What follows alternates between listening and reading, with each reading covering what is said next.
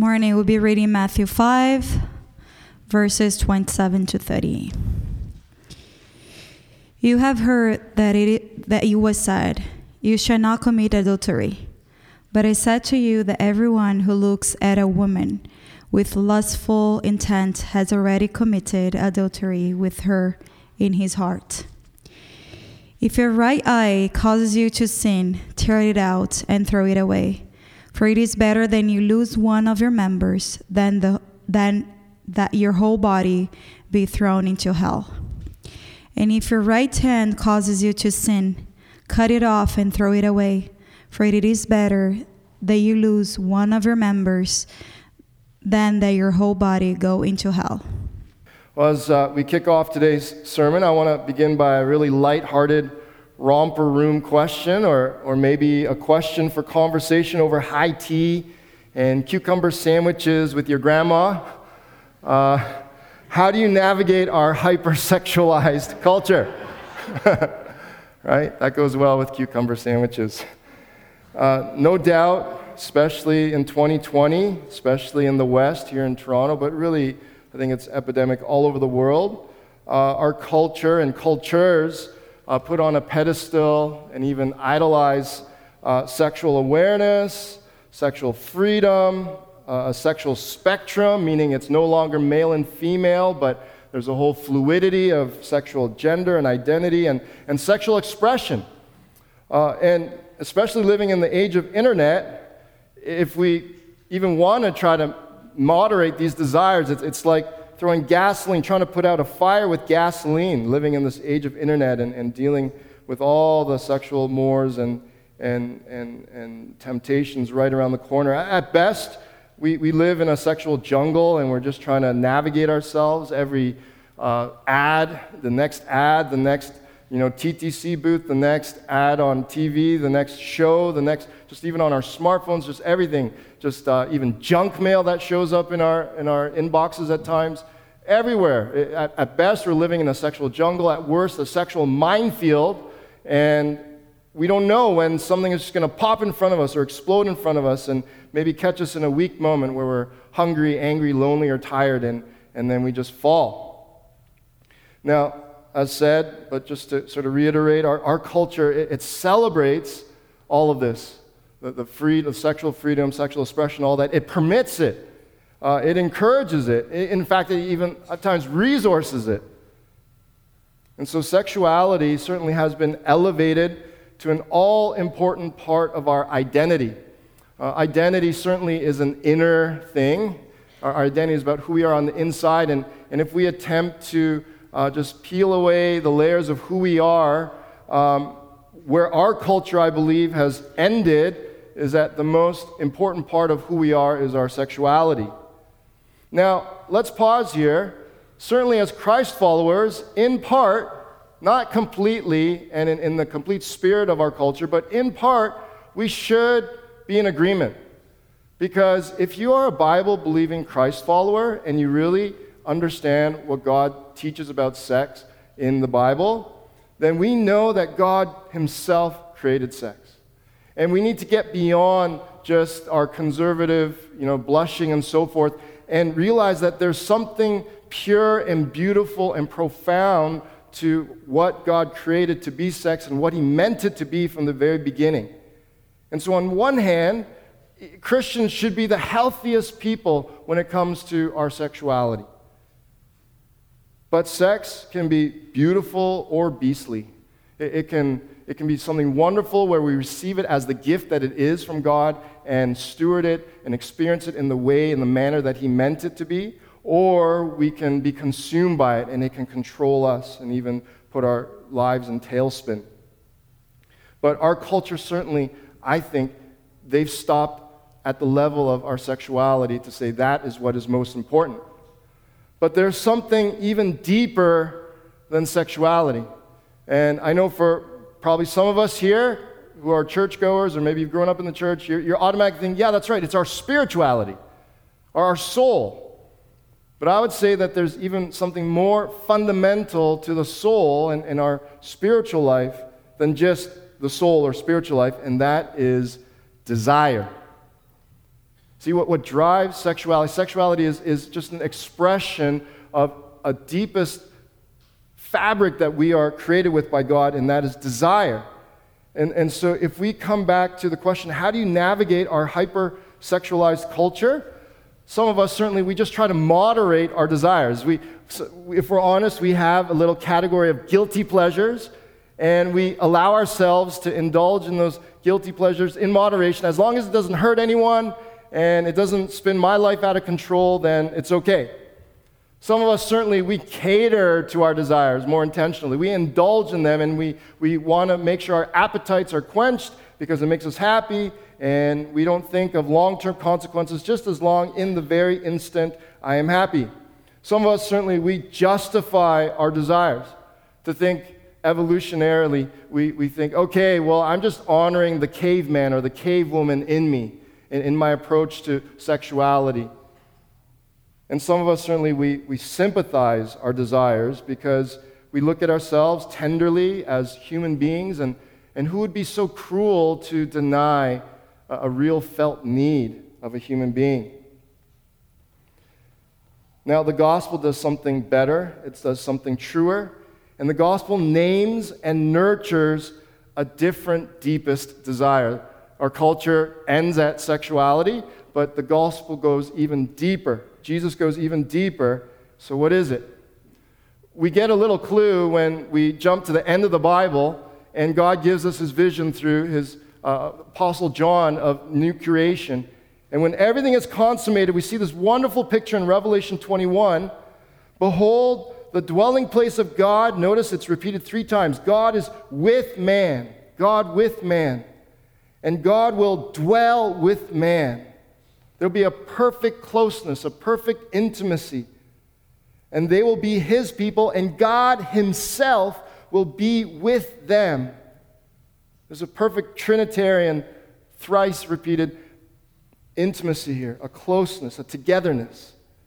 And to just elaborate and expound that intimacy, look at this intimate scene here. He, God Himself, will wipe away every tear from their eyes. You don't let anyone wipe tears from your eyes, right? You let those who are most trusted, who are closest to you, that, that you feel there is a safety in being intimate with them to wipe away tears from your eyes. And so, what is our deepest desire, our most intimate desire according to the gospel? It's God Himself and His gloriously glad inducing presence, His gladness inducing presence, to be as close to God as possible to be in perfect relationship with Him. So, as a, a summary of the message and where I hope we'll end up by the end of the sermon, I want to offer this prayer to you. And, and if we could learn to pray this prayer as a part of our relationship with God Lord, satisfy me, because you've created me to be about desire. Satisfy me increasingly with your new covenantal love. Now, I, I know that last phrase there, it's, it's a mouthful. And for some of us, it's a lot to chew on. You don't even know what that is talking about. But don't worry, we'll get there. But it's a vocabulary, it's a phrase that Jesus himself emphasizes, that God points to in the Old Testament. And if we're going to understand Jesus and, and what he wants to teach us about our desires and how to navigate this hyper sexualized culture, we need to understand what he's offering us in this new covenantal love. And so, for the rest of the time in this message, I want to answer the question what does Jesus want us to understand about desire? Because, just to repeat the point, it's so important for all of us to understand an essence of you being human is that you live out of your desires. You live out your desires. And so we got to get a handle on our desires. Oftentimes, synonymously, I say affections. It's the same thing. What does Jesus want us to understand about our desires, our affections? And I want to show you three things from the passage. First, God's covenantal desire. And that, that's the original setup between God and us. Our kid in a candy store desire. I think that's predominantly what, how we're living in today's society, today's culture. And then finally, Jesus' new covenantal desire. So, first, God's covenantal desire. Jesus, he's preaching his Sermon on the Mount. And uh, at first, he starts off very inspirational, very larger than life. You know, happiness is, be, uh, blessed are those, and, and then an inspirational uh, metaphor for his followers. You are the salt and light. And he gets into grand theology, a fulfillment theology that I've come to not abolish the law, but to fulfill it. And then he turns to become very practical. And Jesus is the master of understanding humanity. And I think he was right on point to address anger as the number one practical need to address in our lives. But now, the number two thing that he addresses of all the things, put yourself in Jesus' shoes. You're about to have your first official sermon recorded, and you're about to address the needs of humanity. And the second thing he decides, decides to address is broadly sexuality and specifically adultery. I think he had perfect foresight into 2020. So we need to ask what is God's deal with adultery? Jesus he cites the seventh commandment. He refers back to the Ten Commandments. And the seventh commandment, you shall not commit adultery. What is God's deal with adultery?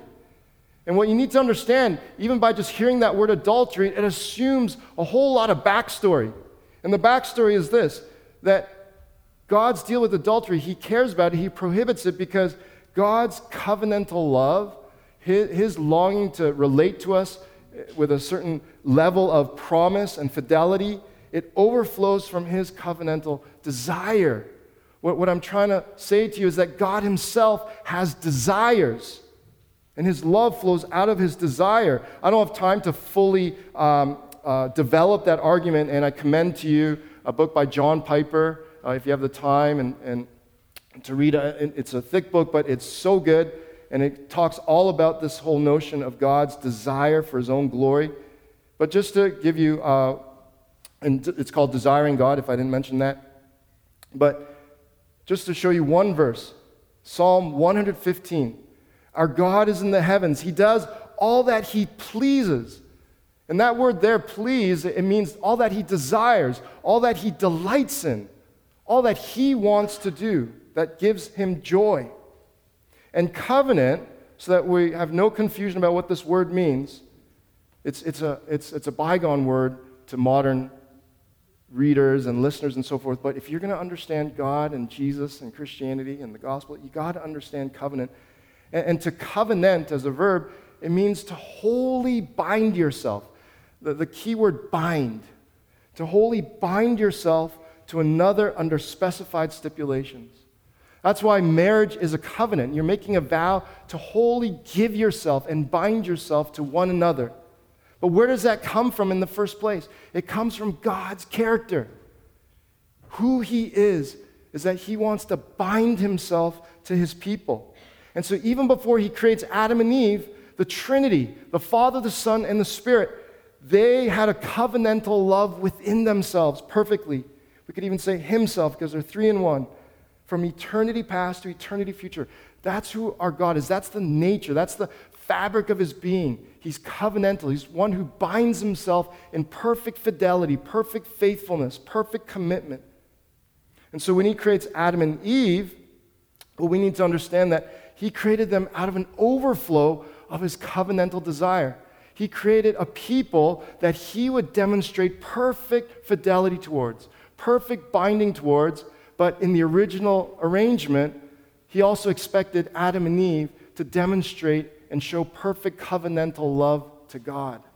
That they would bind themselves. The, the responsibility was in their court. And so we know that uh, he just asked of them to obey and perform to perfection that one commandment to not eat of the tree of the knowledge of good and evil. And so God created Adam and Eve to be in covenant with Him, to be intimately and happily bound in perfect relationship with Him, and to reflect God's covenantal character and image through their own human relationship. That's the whole point of marriage from the very beginning.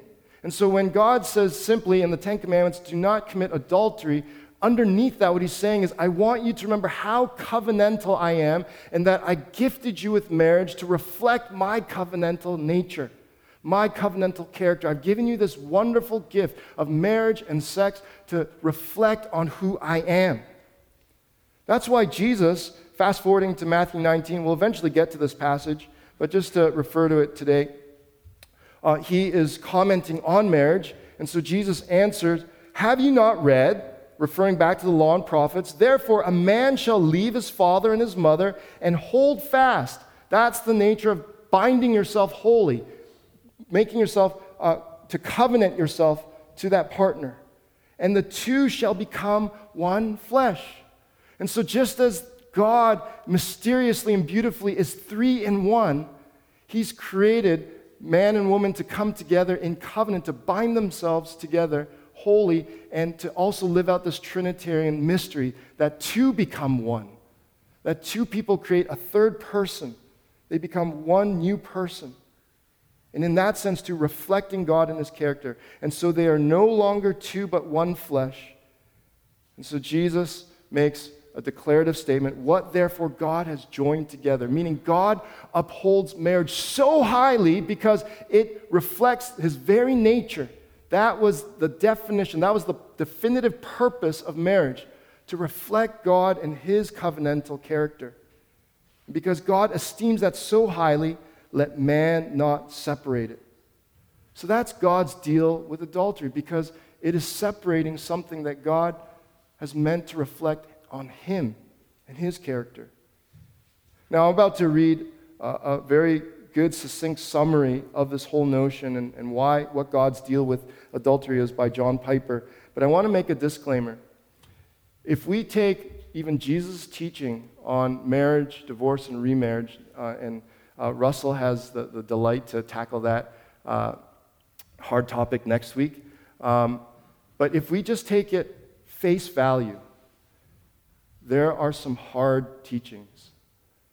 And on face value, Jesus basically says uh, put aside infidelity, remarriage basically is wrong, that you are still committing adultery. I know that's a hard teaching. But let me also say that Jesus and his whole point, even in these Beatitudes, he's raising God's standards even higher to show us that much more how much we need his grace. And in saying that, it is in no, not an iota of spirit to make anyone who's remarried here feel guilty or condemned, but it's to all the more show us how much grace we need of God and how far we've fallen from his covenantal ways. And so I say that as a disclaimer because this quote here, it just says matter of factly, if we take face value Scripture's teachings on marriage, divorce, and remarriage, then these are the black and white conclusions. What Scripture says, face value. Marriage is a one flesh relationship of divine establishment and extraordinary significance in the eyes of God. And so only God, because it reflects on His character, His covenantal nature, not man, can end this one flesh relationship. This is why remarriage is called adultery by Jesus he assumes, aside from infidelity, that the first marriage is still binding. Okay? Now, again, please hear me clearly. There's not an iota of spirit of condemnation in me quoting John Piper saying that. it is to show God's impossible standards. And there's much grace for all of us. We have all sinned in many which ways, you know, infinite number of ways, and we are all guilty before God, and we need His grace. Now, put it this way, though, just, just to get the oomph of it, what, what God really wants us to feel in that seventh commandment. Imagine asking the Trinity, God the Father, the Spirit, to disband. Imagine asking God the Father and Spirit to explode their intimacy, their relationship. See, that, that, that seems preposterous, right? That, that could never happen. How could that ever happen between, within our perfect God? And, and, and that's how much God wanted marriage to reflect on his nature and his character. And so, likewise, human, nature, human marriage was created to reflect God's divine covenantal love. So, again, what is God's deal with adultery? In the beginning, God bound himself to us on condition that we bind ourselves to him. I, I want you to catch that, that clear distinction. In the beginning, God's covenantal desire and love, it required that Adam and Eve had to bind themselves as well. They, they had to do their part, they had to fulfill their responsibility. But we know that they failed, that, that project failed. And so Adam and Eve's adultery, it really was, it spat in the face of God's covenantal character. And Adam and Eve's adultery, we, we don't mean their marriage. See, the first adultery they committed was against God. So, what we need to understand now is how this affects us today, and, and that's what I want to just call down to earth as our kid in a candy store desire. I think that's generally how we live and, and navigate our, what our culture has turned into and, and how we just navigate our culture as a kid in a candy store. Now, when Jesus reminds us, you've heard what that it was said, he's pointing to the Old Testament, the law and the prophets, you've, you shall not commit adultery. Probably most of us maybe are feeling a little smug. Well, I haven't done that. Maybe there are some of us who have here. And maybe you're in a better place because you all the more see your need for the grace of God. That's the place to be in in life, to realize you need the grace of God. But to preclude any of us feeling smug, Jesus is about to widen the circle of potential guilt and indictment. And Jesus continues the pattern that he started in talking about anger. He points out the Old Testament law and prophet, God's standard, what we thought was this high. And now he says, But I say to you, and he raises the standard even higher. How does Jesus raise it higher? Now he says, But I say to you that everyone, meaning he's going to say something that in such a way that all of us are put on the witness stand. All of us need to be questioned. All of us need to look in the mirror. And all of us need to evaluate have we, and he goes on to say, everyone who looks at a woman with lustful intent, that they have already committed adultery with her in his heart. So, whatever Jesus has said here, whatever happens in the heart first, in God's eyes, is just as offensive and incriminating as actually physically living it out. Now, Jesus, he's a master teacher, and he was word crafting in such a way the commentators say this could be understood in two ways. First, just uh, literally face value, talking to men who look at women with lustful intent. Or there's legitimate grammatical uh, warrant there to also hear it as when men cause a woman to lust after them. And so Jesus, he's widening the circle to everyone, not just men.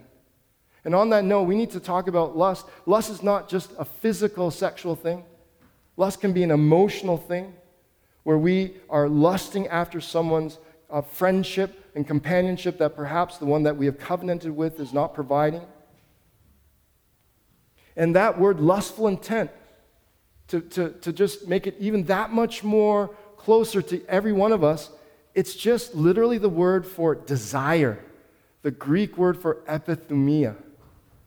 And so it could be paraphrased, but I say to you that everyone who looks at a woman with desire, not even the word lust, desire has already committed adultery with her in his heart. Just to show you how close desire is with us, what Jesus is getting at here is desire is a whole spectrum. And with the exact same word in the Greek, in Luke 17, Jesus says to disciples, The days are coming when you will desire. This is a good desire this is a beautiful desire to see one of the days of the Son of Man, and you will not see it. Again, in Luke 22, Jesus says the exact same word. He said to them, I have earnestly desired. He's not talking about lusting after the Passover feast to eat it with them before they suffer. But this is a beautiful desire, a longing of Jesus. And so, what Jesus is trying to teach us here by using that word specifically is that desire is a whole spectrum. We need to have a handle, a leash on our desires. The desire gone wild becomes covetous desire, aka lustful intent. But we also know that there's a covenantal desire, meaning this longing to be bound to one, what God had, to bind himself to one and to have another bind himself to God in perfect fidelity. But really, that was about a performance based love and a desire to, to earn the affirmation of someone, a desire to earn the affection of someone. But what Jesus is going to get to is a far better desire. Now, let's define lust then. Let's just pause, and we've been talking about lust Lust, again, just synonymous with covetous desire. It's basically to covet. And what does it mean to covet? It means to desire someone or something that is not yours as necessary for your happiness. And this can happen inconsolably. Sometimes lust can just, uh, just overcome us and take over us that we're just consumed by lust and it just stays in our hearts for days on end and it's hard to get rid of it. Or it could just be in passing.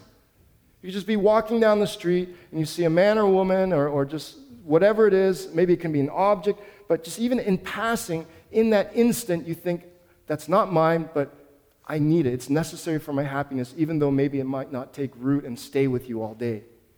But in that instant, you've lusted. And so, on that note, yes, here specifically, Jesus is addressing sexual lust, sexual covetous desire, but we can lust after anything and everything.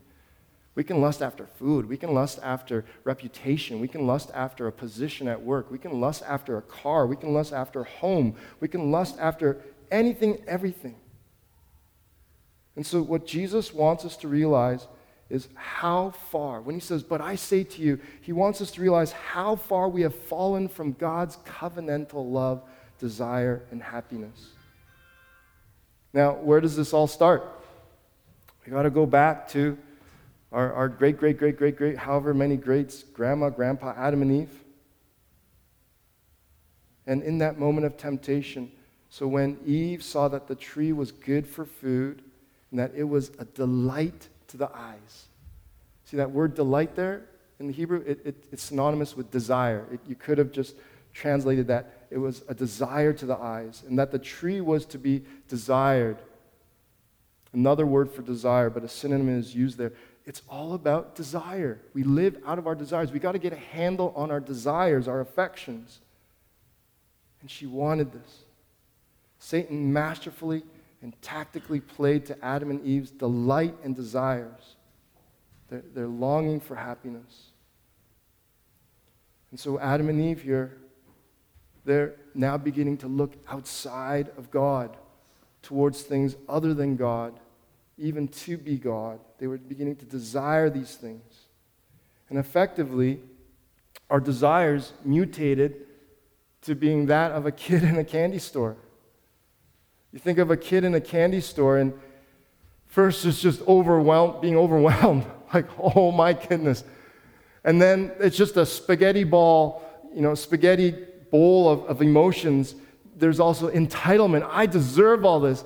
There's greed. I want all this.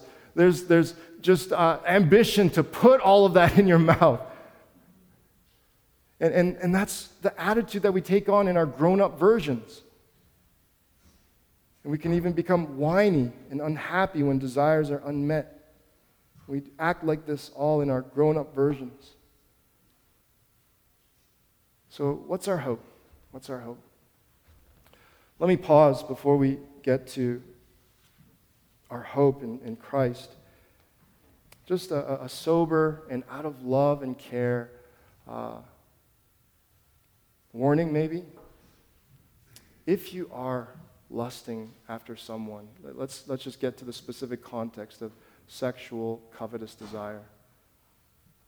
Or, or maybe you're emotionally longing for someone beyond what is wise and, and healthy. Maybe you are married and, and someone else in your life, at work or somewhere in your social circles, is fulfilling you a bit more emotionally than your partner. Maybe you're, you're you're adoring someone physically a little too much. If that's the case, step back. Step back and, and take Christ's words to heart and all the more long for this hope that we're about to unpack. If you are single here today, and the way you are navigating your single relationships and your social life is such that it is in a covetous way, or, or you're leading people on and so forth, take a step back and say, God, help me take a good look in your face, in the mirror of your face, to understand what's going on with my heart and my desires. And help me to find my hope in Jesus' new covenantal desire. So, what do we mean by this? I think Jesus gives us the answer in the last two verses. If your right eye causes you to sin, tear it out. and throw it away. For it is better that you lose one of your members than that your whole body be thrown into hell. If that wasn't gross and you know, violent enough and, and sadistic, masochistic enough. If your right hand causes you to sin, cut it off. I don't know what's worse, right eye or right hand. And throw it away, for it is better than that you lose one of your members than that your whole body go into hell. Now, let's be clear, just to get right to the answer. Jesus is not advocating self mutilation here. He is speaking in exaggeration to make a point. Because let's be logical self mutilation does not solve the problem of a covetous and, and, sexually lustful heart. Just watch the movie Ray about Ray Charles or read a biography. Right? He had a messy sex, sex life. Or even a maimed person can seduce and sleep with someone. See, Jesus is not advocating literally self mutilation. That doesn't solve the heart. What is Jesus' point then? I think he's saying one thing on the surface and one thing below the surface in, in a parable like way. On the surface, Jesus is saying to his would be followers who will live out the kingdom here on earth until it's fully consummated, his would be filled with the Holy Spirit followers, that you have to do your part. There is a self discipline to this. There's a, a fruit of the Spirit is self control. We need to grow into that. We need to learn healthy techniques motivated by the right heart. One thing that I picked up and stuck with me uh, in, from university days is bouncing the eyes. If, if, whether man or woman, you have a tendency for your eyes to just stay looking a little too long at something. When, when something beautiful hits your eyes, just to bounce the eyes as, a, as, a, as an instinctive reaction. If you know that you are more vulnerable at certain times during the day, when you're tired or hang- hungry or hangry or lonely, etc. Know those things and create an exit strategy for yourself. For myself, just to speak from my own life, when, when, when desires start to get a little wild, then I go cycling. right? It's a healthy exit strategy for me. Find something that works for you. Find something that works for you. These are things Jesus is saying on the surface, you need to do your part Of course, with the help of the Spirit, and it's not just by mustering up our own willpower. But below the surface, Jesus is also saying, first, there's a bit of sarcasm because the commentators say that the Jewish religious leaders actually taught this exact same teaching. And there were actually some religious leaders, even before Jesus said this, that taught the same thing. They knew that in God's eyes, not physical adultery wasn't the most offensive thing that you could commit adultery in your heart. So this wasn't a new teaching per se to Jesus. So what does that mean? On one hand, Jesus is saying a bit sarcastically, so go ahead and do what all the religious te- leaders are telling you. Try to solve the problem on your own strength. Go ahead and maim yourself. See how that works. But then, even more below the surface, Jesus is saying, well, as we ask the question then, how will I fight the desire for my eyes and heart to wander? Jesus is getting at something deeper that these things, what the religious leaders are teaching, it won't solve our hearts. So, how do we, how do we fight these things? How do we fight the desire for my eyes and heart to wander? Here I just offer you a little bit from John Donne's Holy Sonnets, uh, a poet from the 1500s. And he's, this is a love poem to God. And he says, Take me to you, imprison me, for I, accept you enthrall me, never shall be free. Unless you consume me utterly, Jesus Christ, I will never be free, nor ever chaste. I won't be able to fight all these desires. Except you ravish me. You ravish me. I'll never be pure until you ravish me. What's John Donne getting at? He's saying, I want to be so satisfied with Christ and his new love. See, what is Christ's new covenantal love? Whereas God originally bound himself to his people and he expected us to do our part to bind ourselves to him, God knows, okay, they can't do that. So how, how are they going to follow me? How are they going to, how am I going to bring them back to myself? What Jesus does, he gives up more than an eye. He gives up more than a hand. He gives up more than a right hand, he gives up the right hand of fellowship with his Father. He, he gives up being seen by his Father and forsaken on the cross for that moment as he takes on the sins of the world, all our adulterous wanderings. He takes that all upon his shoulders. And he gives up his whole body to hell so that we can be bound to Christ by faith, not by our performance, not by our own purity, but bound to Jesus. And then what does Jesus do as the middleman, as the mediator, as we say? Then he binds us in his perfect fidelity to God the Father. And he himself actually fulfills that first covenant. That's why Jesus is mind blowingly beautiful and important. And what John Donne is saying, I want to be ravished by this love. I want to see that you are willing to give yourself up for me so that in my weakest moments when I fail and I don't want to fail, but I fail, that I'm still bound to the Father in unconditional love because of Christ's righteousness. Jesus has bound himself to those who place faith in him so that we can be bound to God by his righteousness. And so, wherever you're at, there's much grace here. We are all coming from different places and we're all fighting different things. But if you are struggling with, with just fighting a, a, a sexual fight, especially today, I hope you'll take the right step in the right direction. Lord, satisfy me increasingly with your new covenantal love. And in those moments, that what will be your greatest power to bounce the eyes away, to turn off the computer, to stop looking at that person, to stop daydreaming emotionally about that person, would be that Christ has loved you and it is worth it to continue to follow him, to be loved by him, that his love is better than all these things, these candies that you think will actually satisfy you but won't. Lord, satisfy me increasingly with your new covenantal love. Amen.